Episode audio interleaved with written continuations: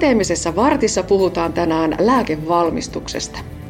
Lääkkeisiin liittyen eräseen tiettyyn rokotteeseen ja sen kehittämiseen on kohdistunut liki koko maailman huomio viimeisen puolen vuoden aikana, eli puhun tietenkin koronarokotteesta. Mutta mitä kiinnostavaa lääkevalmistuksessa ylipäätään on meneillään, siitä kuulemme nyt. Haastateltavanani on farmasian teknologian professori Ossi Korhonen. Minkälaisin miettein olet alan asiantuntijana seurannut tätä koronarokotteen kehittämisen ympärillä käytävää aika kiivasta ja vilkasta keskustelua? Joo, koronarokote ensinnäkin kehitettiin varsin nopeassa aikataulussa. Tarvekin oli suuri ja se oli tarve saada nopeasti markkinoille. Tehtiin ehkä useita vaiheita vähän päällekkäin, mitä ei tyypillisesti lääkekehityksessä tehdä, mutta tällä saavutettiin se nopeus, jolla tämä koronalääkerokote on saatu markkinoille. Niin, kilakkaa on käyty erityisesti siitä, että miten nopsasti tätä rokotetta ensinnäkin saatiin kehitettyä ja nyt saadaan tehtyä. Lääkevalmistus ei taida olla ihan mutkaton juttu. Tuleeko tästä vähän vääräkin kuva siitä, että mikä sen vaikkapa rokotteen tai uuden lääkkeen se prosessi sieltä kehittämistyöstä ihmisille asti on? No kyllä tässä tapauksessa tulee, että tyypillisesti kun uusi lääkeainemolekyyli, olipa se pienmolekyyli, taikka sitten tämmöinen biologinen lääke, niin kyllä sen keskimääräinen kehitysaika on lähemmäs 10 vuotta. Ja nyttenhän tässä mentiin reilussa puolessa vuodessa. Aika nopsa tahti. Minkälainen revohka se on aloittaa uuden lääkkeen tai rokotteen valmistus periaatteessa nollasta? Ja toisaalta aloitettiinko tämän koronarokotteen kohdalla nollasta, ja se vajaa vuosi oli tässä se aika? No nyt en ihan tuon asiantuntija ole, mutta se mitä uutisista olen saanut selville, niin kyllä tässä ensimmäinen vaihe oli se, että löydettiin sen COVID-19 viruksen geenisekvenssi. Ja sen jälkeen pystyttiin sen avulla lähtemään etsimään siihen rokotetta. Näinpä. Mennään lähemmäs sitä omaa aluettasi. Olet siis farmasian teknologian professori. Minkälaiset aiheet ja kehittämiskohteet, tutkimukset kuuluvat omalle kentällesi? Joo, eli farmasian teknologia on oppi lääkevalmistuksesta ja lääkevalmisteista. Eli farmasian teknologia astuu kuvaan siinä vaiheessa, kun lääkemolekyyli, olipa se pieni molekyyli tai biomakromolekyyli, niin kuin nämä rokotteet, niin ne on ensin kehitetty. Ja sitten meidän juttusille tullaan siinä vaiheessa, että tämä täytyisi saada nyt sellaiseen muotoon, että se säilyy, ja me tehdään siitä lopullisesti se lopullinen lääkemuoto, olipa se sitten tabletti, kapseli, rokote, voide tai mikä tahansa. Ja tämä on se lääkkeen valmistuksen rooli. Jos palataan sinne koronarokotteeseen, niin sen valmistuksessa ja käytössä yksi puheenaihe ja harmaita hiuksia aiheuttava aihe on ollut se, että se vaatii sen -70 asteen säilyvyyslämpötilan. Miksi näin on? Aika useilla biologisilla lääkevalmisteilla nesteessä, yleensä vesiliuoksissa, säilyvyys huoneen lämmössä on erittäin lyhyt. Ja säilyvyyttä saadaan parannettua tämmöisissä nestemäisissä lääkevalmisteissa säilyttämällä niitä alhaisissa lämpötilassa, tässä tapauksessa -70, -80. Mitä se käytännössä tämmöinen -70, onko se typpisäilytystä vai mitä se sitten on?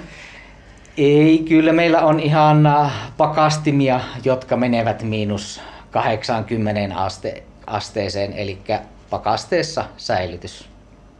No mutta yksi asia ja yksi tekijä, millä tätä säilyvyysongelmaa voisi kampittaa, on kylmäkuivaus. Siitä teillä täällä Itä-Suomen yliopistolla on paljon kokemusta.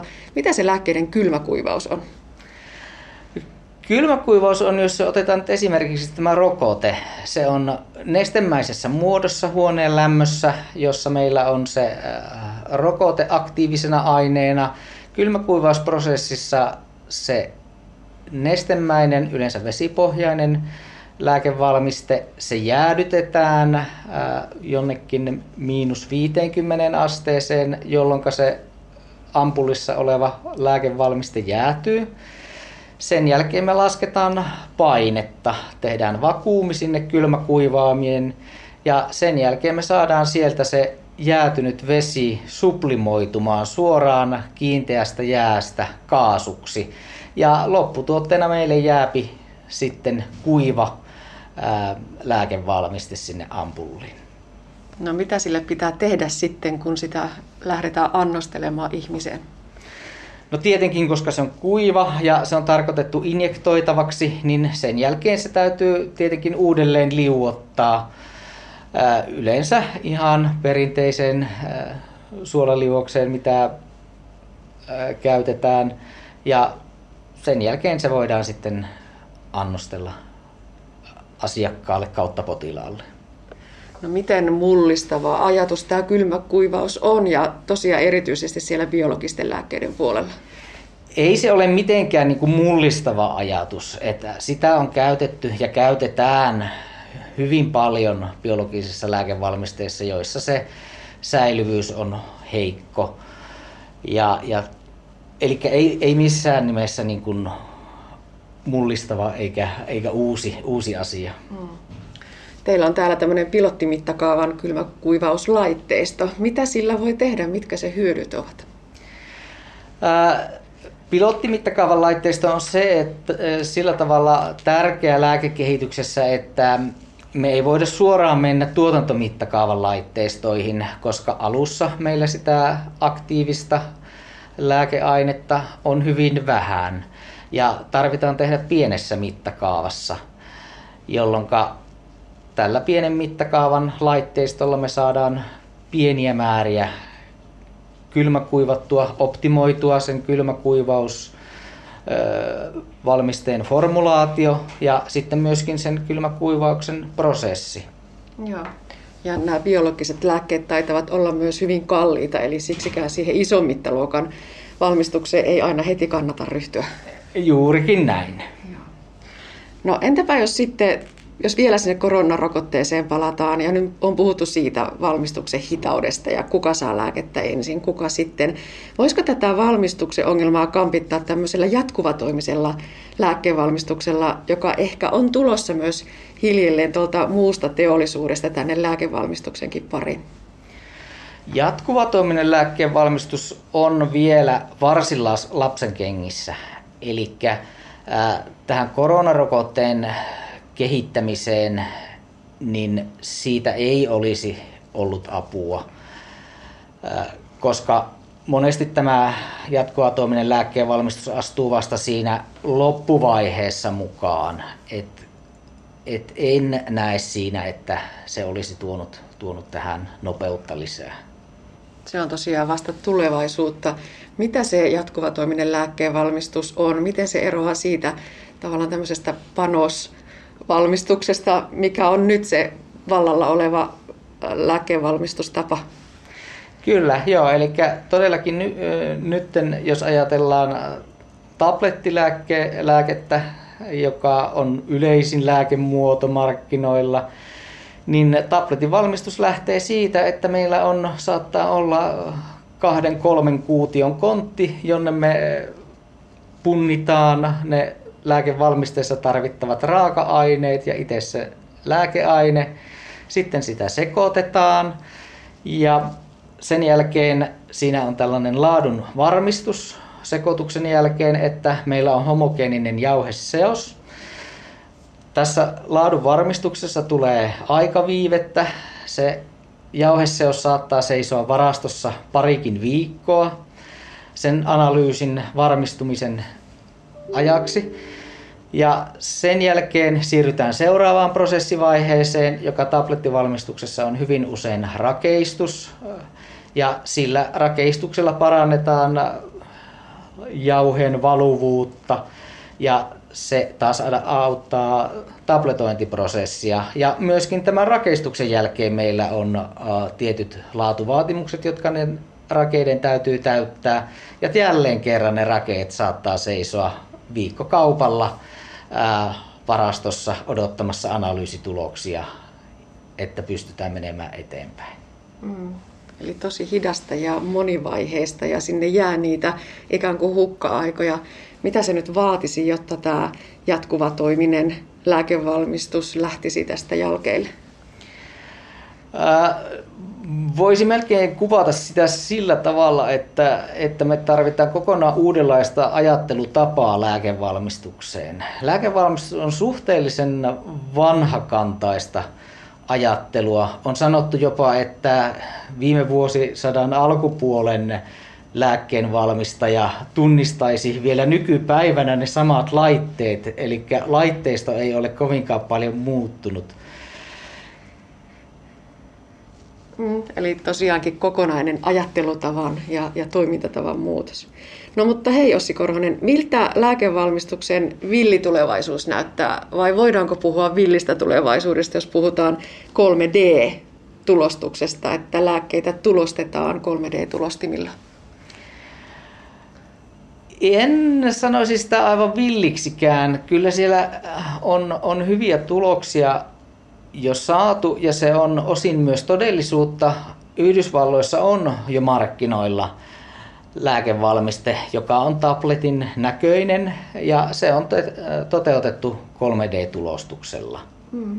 No miten niitä lääkkeitä tehdään tämmöisellä tulostimella? Mikä siinä se ajatusprosessi ja ideologia on? No 3D-tulostuksella me voidaan periaatteessa joka ikinen, jos me puhutaan tabletista, niin joka ikinen tabletti voidaan yksilöidä tietynlaiseksi. Esimerkiksi me tiedetään, että tiettyjen lääkeaineiden metabolia on eri ihmisillä erilaista. Se toimii eri nopeudella. Ja tällöin voidaan tarvita erilaisia annoksia. Ei tarvitakaan esimerkiksi 100 milligrammaa. Voidaan tarvita 50 milligrammaa tai 150 milligrammaa lääkeainetta. Ja 3D-tulostuksella, jos me aivan niin kuin ajatellaan pitemmälle tulevaisuuteen, niin apteekissa voisi olla tällaisia 3D-tulostimia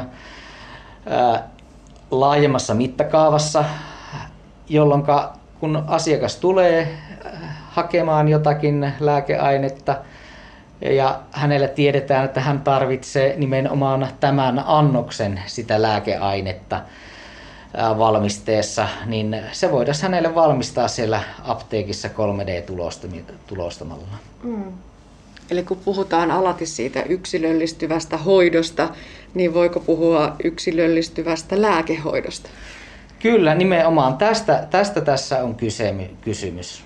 Milloin ajattelet, että se voisi olla ihan käytännön asiaa? Se ei ole ihan lähitulevaisuuden asia vielä. Ihan tarvitaan 3D-laitteiden teknistä kehitystä lisää. Niiden nopeudet on tällä hetkellä vielä kovin hitaita.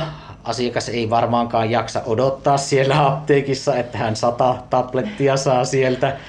Eli siellä tarvitaan parallelisoida, eli tehdä rinnakkaistusta siihen valmistukseen, että ei tehdä yhtä tablettia kerrallaan, niin kuin se tällä hetkellä meillä laboratoriomittakaavassa menee, vaan siellä tehdään 100 tablettia yhtä aikaa.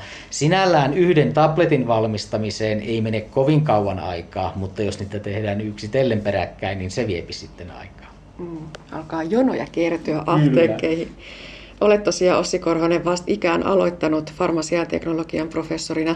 Mitä tässä työpöydälläsi on juuri nyt? Mihin kiinnostaviin tutkimuksiin olet juuri heittäytymässä? Kyllä meillä tässä on sekä näiden biologisten lääkkeiden kylmäkuivaus, Siellä on uusia ennen kylmäkuivaamattomia valmisteita, joita me ihan akateemisessa tutkimuksessa tutkimme. Se on yksi hyvin keskeinen alue. Ja sitten toinen on tämä jatkuvatoiminen lääkkeen valmistus, esimerkiksi jatkuvatoiminen tabletointi, jossa meillä täällä Itä-Suomen yliopistossa farmasian laitoksella on aivan oma linjasto sitä varten, joka on varsin harvinaista akateemisessa maailmassa tänä päivänä.